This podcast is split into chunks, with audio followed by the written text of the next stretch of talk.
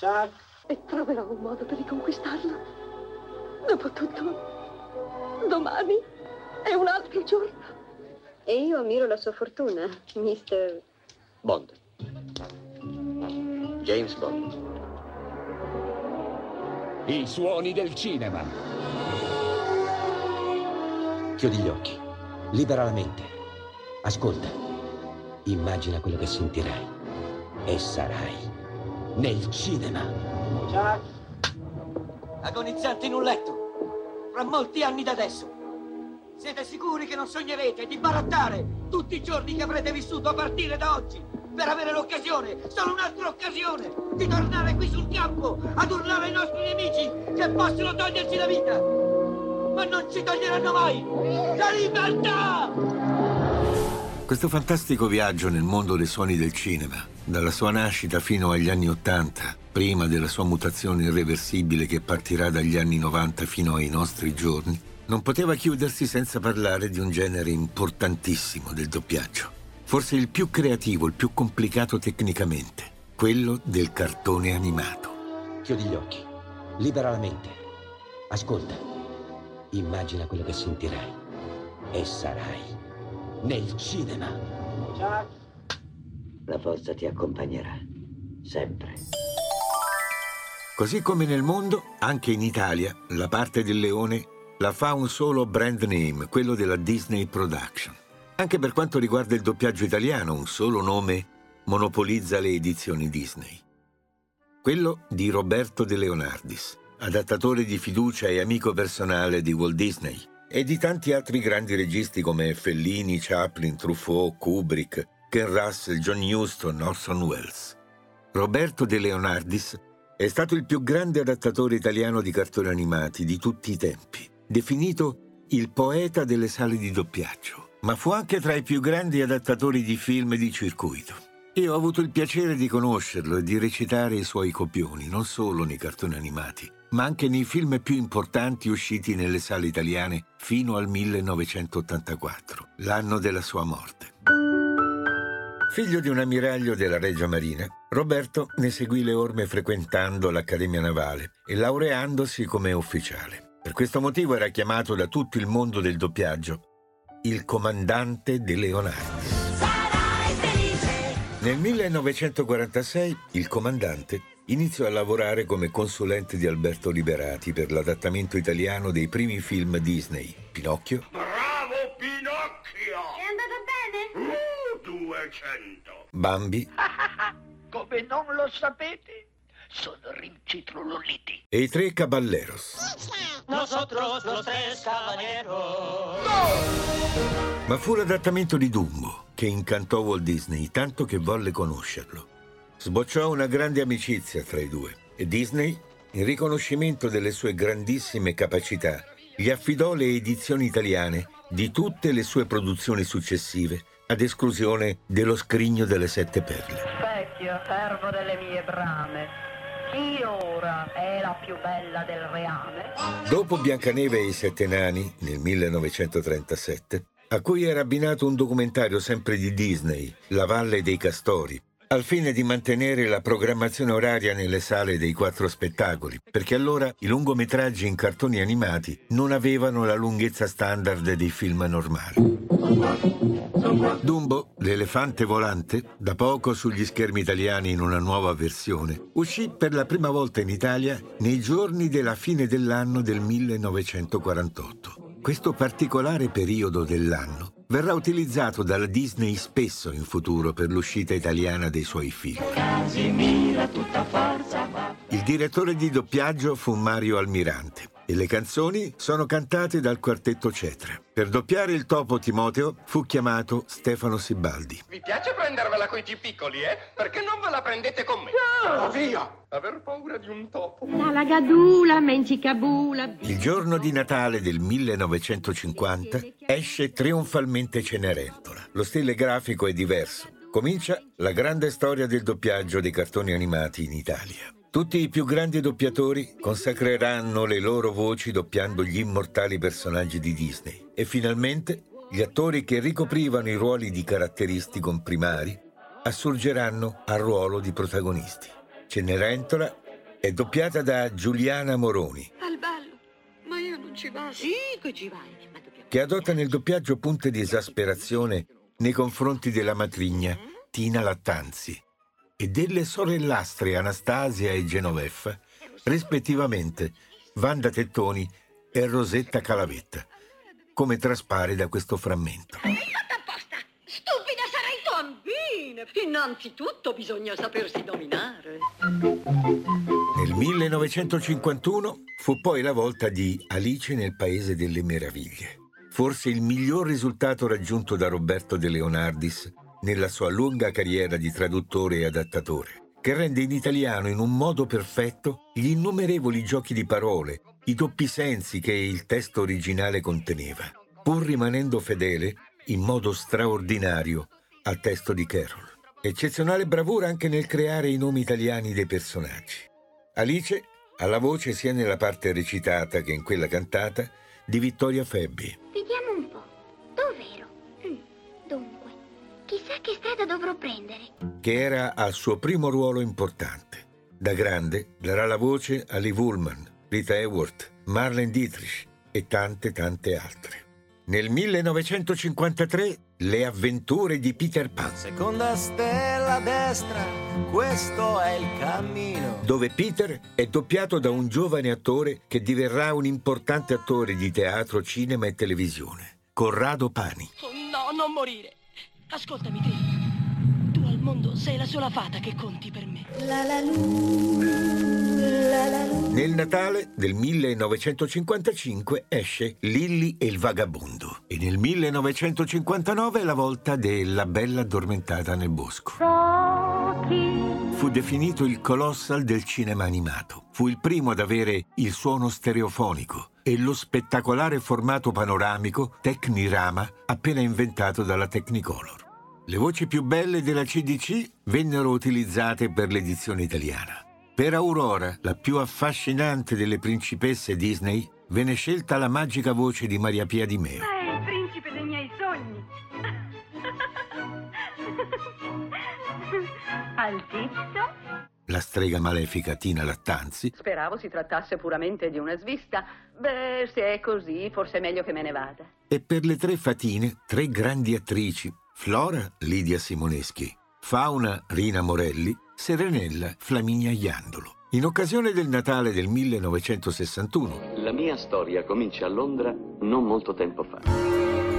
raggiunse ai nostri schermi la carica dei 101. Fu un grandissimo successo. Pensate, è stato rieditato ben quattro volte.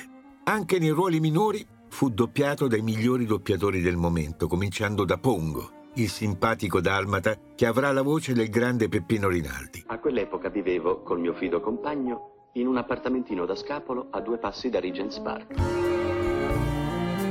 La dolce Peggy, Flaminia Iandolo, Rudy, il padrone di Pongo Gianfranco Bellini, Anita, sua moglie, Maria Pia Di Meo e Crodelia, una delle più cattive del mondo Disney, da Rosetta Calavetta.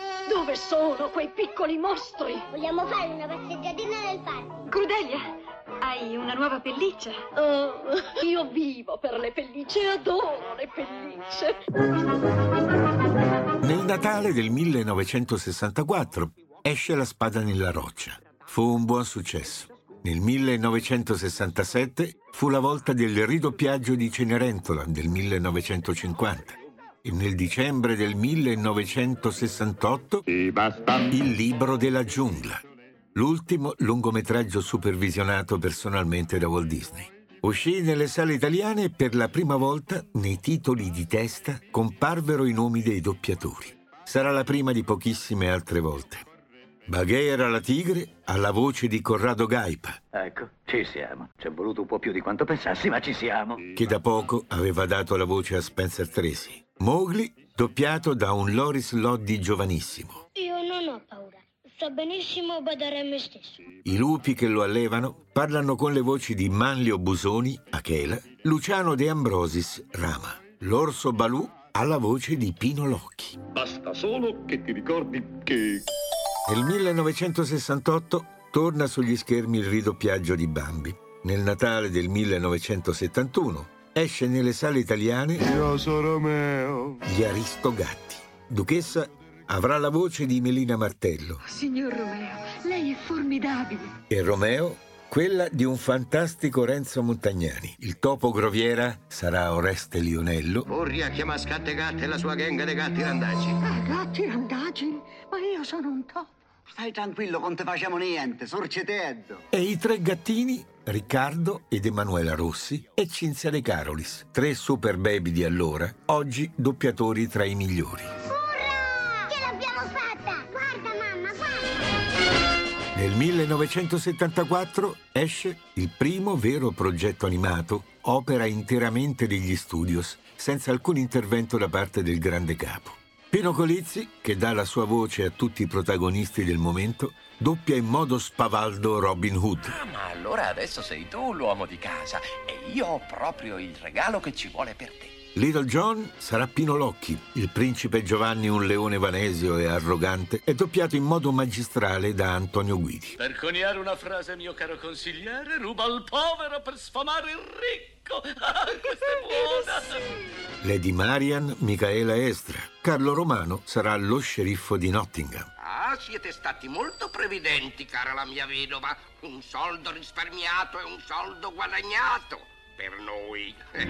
Io e te? Nel dicembre del 1977, con la direzione del doppiaggio di Mario Maldesi, le avventure di Bianca e Bernie. Il timorato e superstizioso Bernie è magistralmente interpretato da Marcello Tusco. Melina Martello dà la voce a Bianca, la raffinata topina, piena di entusiasmo e di calore quasi umano. Dobbiamo andare con lei. Eh sì, presto, nella va- valigia. Ada Maria Serra Zanetti è Madame Medusa. Quell'idiota pasticcione non fa una cosa per bene. Nel Natale del 1981, Red e Toby Nemici Amici, che fu l'ultimo lungometraggio di Disney fatto dal comandante prima della sua morte. Quando si parla di cartoni animati, non si possono dimenticare il duo Anna e Barbera. William Hanna e Joseph Barbera si incontrarono per la prima volta nel 1938 alla Metro Goldwyn Mayer, dove per tantissimi anni realizzarono la serie Tom e Jerry, raccontando le storie esilaranti sulla rivalità tra il gatto Tom e il topo Jerry. Le creazioni di Anne Barbera si distinguevano per la perfezione del disegno, l'originalità delle storie e l'alta qualità. Altri loro cartoni da ricordare sono L'Orso Yogi, la cui prima voce fu quella di Francesco Moulet. Ehi Bubu, è arrivato un messaggino. Il primo leggendario Braccobaldo Bau, doppiato da Renzo Palmer. Come sono suggestive queste vecchie strade orientali. E la serie dei Flintstone, gli antenati, doppiati da Michele Riccardini, Fred. Anch'io per le mani una mia piccola invenzione. Lo userò se non stai buono. Barney Carlo Reale, Come un pterodattilo. Che ne pensi del mio gioiello? Vilma Mirella Pace, Betty Zoe Incroci Ma che? Ogni sera è la stessa storia. e Dino lo snorcosauro Renato Cominetti. Con i bravissimi Anna e Barbera lavorò anche il regista ed animatore statunitense Tex Avery. Lo stile di animazione di Tex Avery era molto diverso da quello di Walt Disney. Infatti non si atteneva al realismo Disney, ma si divertiva a creare situazioni assurde. Tra i personaggi creati da Avery ci sono Daffy Duck, doppiato da Elio Pandolfi, Sopravvivono i più qualificati e per giunta mi diverto. e Bugs Bunny, da Oreste Lionello. Stai cercando di metterti nei guai con la legge? Personaggi che hanno fatto il giro del mondo e le cui storie sono conosciute da tutti. Vorrei anche parlare degli animatori e dei tecnici che lasciando la Disney a seguito di uno sciopero, fondarono negli anni 40 lo studio di animazione United Production of America, meglio conosciuto come UPA. I cortometraggi di animazione più conosciuti tra i loro tanti prodotti sono Dick Tracy, il poliziotto incorruttibile della Chicago degli anni 30, e Mr. Magoo, lo scontroso personaggio miope creato nel 1949, sul quale furono realizzati 53 cortometraggi tra il 1949 e il 1959, doppiato da Lauro Gazzolo. Non lo sai che è necessario il massimo silenzio quando si va a caccia grossa? Infine, un capitolo a parte merita il Giappone, con i suoi manga e anime. Il manga predilige il movimento al dialogo tra i personaggi e inoltre questi sono molto simili tra loro come aspetto fisico. Occhi grandi, tanti capelli e le figure sono molto stilizzate. Tra i tanti manga vorrei citare Astro Boy, il bambino robot dai sentimenti umani. Nel 1963 ne trassero una serie animata che ebbe le caratteristiche proprie degli anime e in Italia arrivò negli anni Ottanta. Astro Boy aveva la voce di Marco Baroni. Su, coraggio. Vieni da me. Vieni da me. Ma il vero grande successo lo ebbe il filone dei robottoni, le serie di cartoni animati che raccontavano le storie di robot buoni che lottavano contro i cattivi. Chi è stato bambino negli anni Ottanta non può dimenticare le avventure di Goldrake, doppiato da Romano Malaspina. Raggio esplosivo! Fuoco! Il grande Mazinga, da Piero Tiberi. È una domanda che devi fare a te stesso. Non tornerai mai più nella tua fortezza. Mazinga Z, da me, Claudio Sorrentino. Adesso ci sto prendendo confidenza e presto lo saprò pilotare. Queste serie vanno ancora in onda oggi su diverse reti televisive. Il primo film italiano di animazione fu realizzato da Nino Pagott in Technicolor e durava 76 minuti. La rosa di Baghdad non ebbe molto successo all'epoca e fu più apprezzato fuori dai confini italiani. Successivamente fu comunque rivalutato e restaurato con grande cura. Sempre nel 1949 Pagott produsse I fratelli Dinamite. Fra gli autori più famosi voglio ricordare Bruno Bozzetto e Guido Manuli. Negli anni recenti ci sono stati alcuni casi importanti come i film di Enzo Dalò, La freccia azzurra e La gabbianella e il gatto. La voce che sentirete è quella di Luis Sepulveda. Uovo di gatto, gatto ci cova, gatto un po' matto, chi cova le uova. Questo progetto riscosse molto successo in tutto il mondo. La storia dei suoni del cinema e del doppiaggio italiano, di come è nato, di come si è evoluto, dei doppiatori, questi incredibili attori che dipingono con la voce, la termino qui, negli anni Ottanta. Gli anni che seguiranno provocheranno grandi cambiamenti nel mondo dei suoni del cinema. In peggio? In meglio? Ne parleremo, forse, in un altro ciclo di trasmissioni. I suoni del cinema. La forza ti accompagnerà. Sempre. Agonizzanti in un letto. Fra molti anni da adesso. Siete sicuri che non sognerete di barattare tutti i giorni che avrete vissuto a partire da oggi? Per avere l'occasione, solo un'altra occasione, di tornare qui sul campo ad urlare ai nostri nemici che possono toglierci la vita! Ma non ci toglieranno mai la libertà!